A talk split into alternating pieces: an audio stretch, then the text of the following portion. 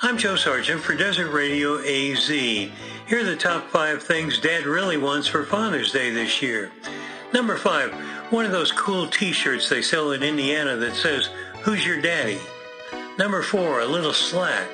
Number three, a remote control for his remote control.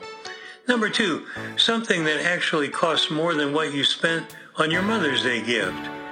And number one, new white socks to go with his summer black shoes.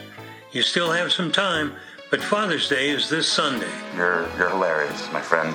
If you've got a music request, go to desertradioaz.com and fill out the handy request form.